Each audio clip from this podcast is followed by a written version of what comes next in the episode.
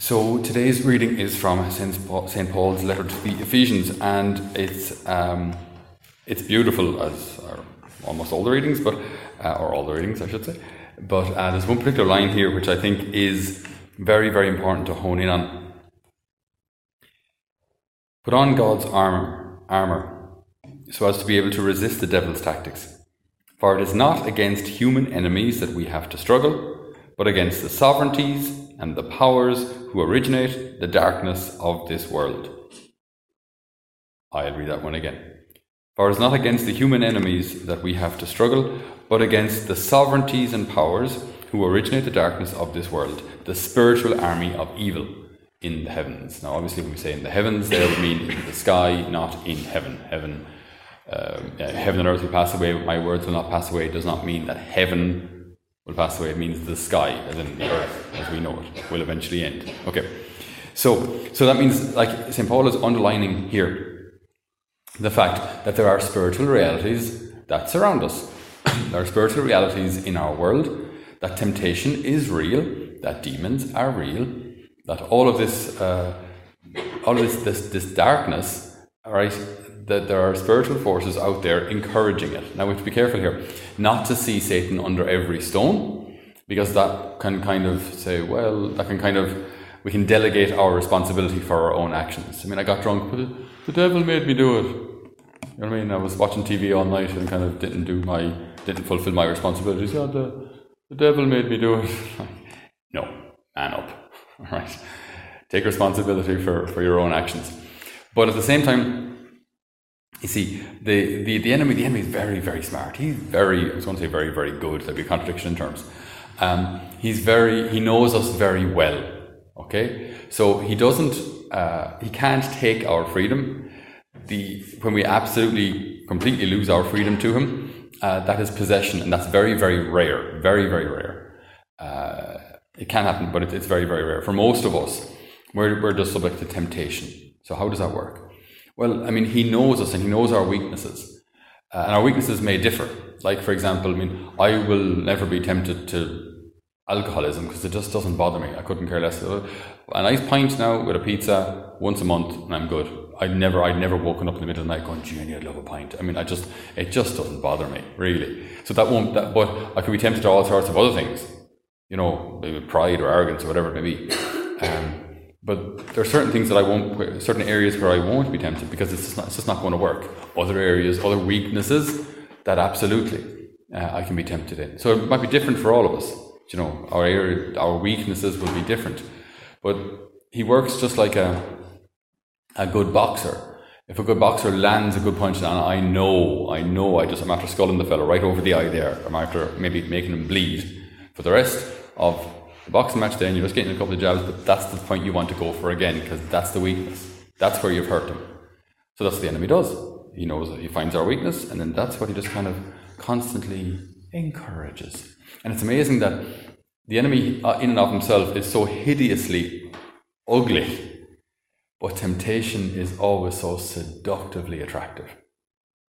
He, in, in and of himself, right, is just like you know a creature that's full of hatred Okay, and let's keep in mind the ultimate end of what he's trying to do here. He wants you to be separated from God for all eternity, otherwise known as hell.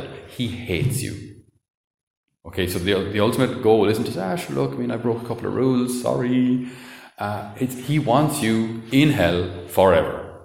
That's the ultimate goal. If you're really clear that, you know, as, as I've said before, there can kind of be this erroneous idea that God has a plan for our happiness uh, which involves rules and commandments, and the enemy has a plan for our happiness, which involves lots of Saturday night fever and uh, having the crack. And at the end of the day, you go to heaven anyway. Well, the enemy's way sounds like way more fun. And you go to heaven anyway, so why bother with rules and commandments and guilt and all that kind of stuff? Just have fun. You go to heaven anyway, it's great. That's what my generation believes, and the generation after me. Now that I'm the generation of many of the parents of today. Uh, yeah, that's what we believe. You go to heaven anyway, so why not just have the crack? There are no consequences. Like big, huge, fat lie. That one right there. Okay, there are consequences, and we are accountable for our actions. We are. You know, telling people they're not is just a, horrifically dangerous temptation. I'm responsible for my actions, or lack thereof, for my lack of action, if action is required. So we're struggling against these, these spiritual forces which are real and which surround us, and which will encourage our weaknesses, whatever they may be. Just encourage them, kind of nudge us in that direction. But what's really interesting about the enemy, though, is he encourages us to do something. So, say for example, it's let's just take alcoholism, right? So uh, he encourages, go on, just have another pint. Come on, you've done this a million times before. One more makes no difference. I know your girlfriend doesn't like it because you're drinking too much, but look, what does she know? She's always does nothing on one pint. It's only a pint. One little. What's one little pint between friends? You know, and then you have the pint, and sure, look, I mean, sure, a small little glass, a small little glass of vodka, sure, what could possibly go wrong? Right, lads, I'll have three rounds of vodkas. Do you know what I mean? I mean, and then, like, before you know it, you're vomiting all over the place, and the following morning, look at you. Right, the same tempting voice that was saying, it's all grand. The following morning, look at you, you look at the smell of you.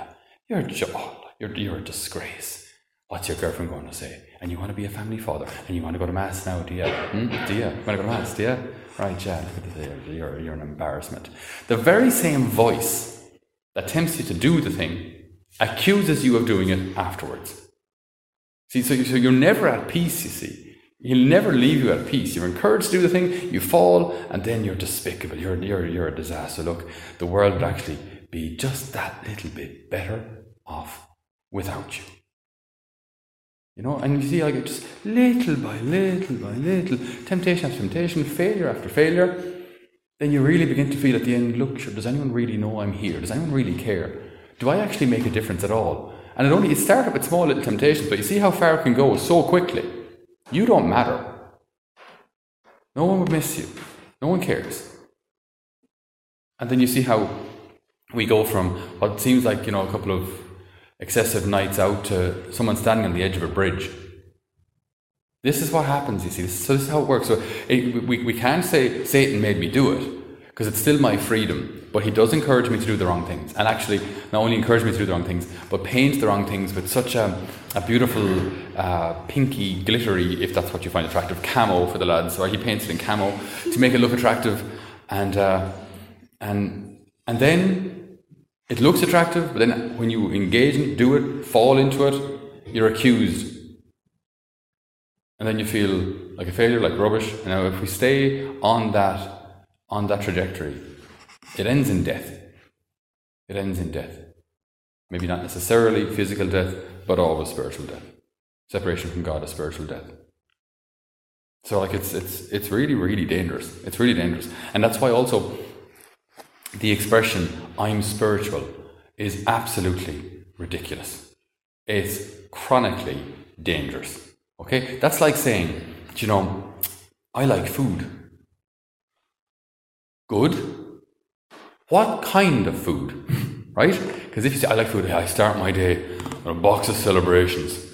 Uh, and then when I've drooled my way through most of those, I roll over to the fridge, right? And I get full fat Coke and I drinks about like four of them. And then I order takeaway because I, I can I can't stand up and make dinner. So I have a Chinese takeaway for lunch and then there's a McDonald's around the corner so I can kind of drive over I don't even have to walk like I just drive over and I order the window and they give me like I no joke, a friend of mine in America said he saw a lady in one of those remote control wheelchair things, one of those eh? go through a drive-through, and he knew why she was in the wheelchair. She couldn't. She was so obese. She couldn't. She couldn't actually walk anymore, and it was an actual addiction to food. She ordered like four or five meals, you know, in her little basket thing in the front, and then drives drives off home. There's an actual addiction to food. So saying I like food, okay, that's depending on what kind of food you're talking about here, that could be really, really stupid or really, really dangerous. I mean, you start the day with, I start the day with, you know, All-Bran, just gets everything started, you know what I'm saying? And then, uh, then I head into my dinner and have a, a Caesar salad and uh, some sweet potatoes and, uh, you know, a breast of chicken cooked in an air fryer, whatever they're called, because there's no fat in it or something boring like that. and then in the evening I have a sandwich made from recycled cardboard or something. and, okay, that's healthy, I'm sure. You know, chickpeas and something like that. but it's healthy, okay? So just say I like I like food is a kind of a too broad a statement to be. I mean, what are you saying here? I'm spiritual. Okay, well, so is the devil, right? Sorry, there you go. Like, what kind of spirituality are you opening your heart to? Because there's loads of stupid spiritual. Like, sorry, go outside now. I'm going to take off my shoes and get in touch with Mother Earth. Mother Earth is a rock. so you have a really big imaginary friend rock. Okay? Grow up. Mother Earth is not a spirituality, it is a rock. Okay? And, and while, while I'm on my rant, horoscopes. Someone explain to me how massive rocks out there in the sky can make my investments go well. Just someone just quickly explain how that works. Or that they, these big rocks, billions of miles away, can arrange me to meet a tall, dark, handsome stranger or a tall blondie, whatever it is supposed to be. I don't know. Someone explain that. Some logical person explain that to me. It's the most idiotic idea. Horoscopes are just completely stupid. Quote me on that. It's just rubbish.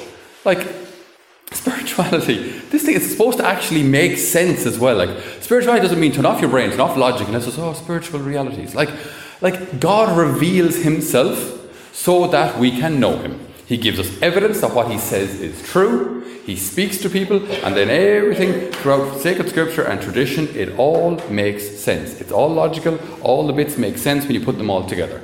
Okay? You start inventing a spirituality of your own. That's exactly what you've done. You've invented something. Best of luck to you. I hope that can save you, but I don't really think it can. Because only Jesus can. So, like, our faith makes sense. You start taking bits and pieces out of it, you end up with nothing. You went like you take, start taking bits and pieces out of your foundation or house and take out this room, take out that room, take out that window. What you end up with? A shack that'll probably fall. You can't do that with like that's why our spiritual. That's why the little copy of the creed that I have here, in case I ever need it, it's like a summary of our faith. It's not made up. It's given to us. This is what we believe as Catholics. And there's reason, like there's logic behind us believing this, because God revealed it to us and showed it to us and proved that it was true, then by the works and the things that he did and said. So it all makes sense. So we have we are engaged in a spiritual battle here. We're engaged in a spiritual battle, whether you like it or not. Okay, you can be a soldier on the field going, I don't want to be in this war. Inner peace, inner peace. and you're standing there on the battlefield, Drem 16, like going, I'm in, I'm in a happy place. I'm in a. like we're, we're engaged in the battle of whether we want to or not. It's going on around us. And you can say, I don't want, I don't want there to be any spiritual realities. There are, get used to it. Get used to it. Because that's just the way it is. We're surrounded. And it's like, sticking your head in the sand does not make the spiritual realities disappear. So we have to actually man up we have to actually start praying. Now, um, where is it? The line that it says here also that how do we how do we defeat this? Just to finish up very briefly, I've gone on a bit too long this morning. Very sorry.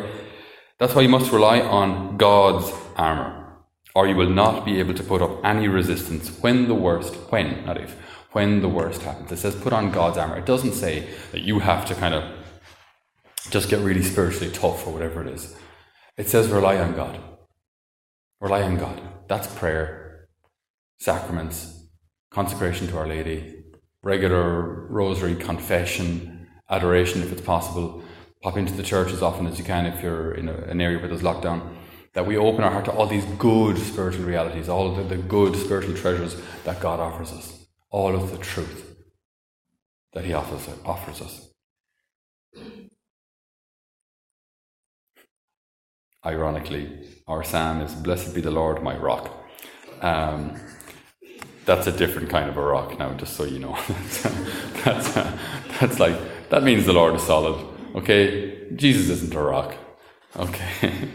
Very good. So, we ask the good Lord today to bless each one of us in this spiritual battle, to protect us and to guide us, to reveal to us what the enemy's tactics are, so that we might recognize him at work and put up a fight against him that we might resist his temptations and become the saints that the Lord is calling us to be. Amen.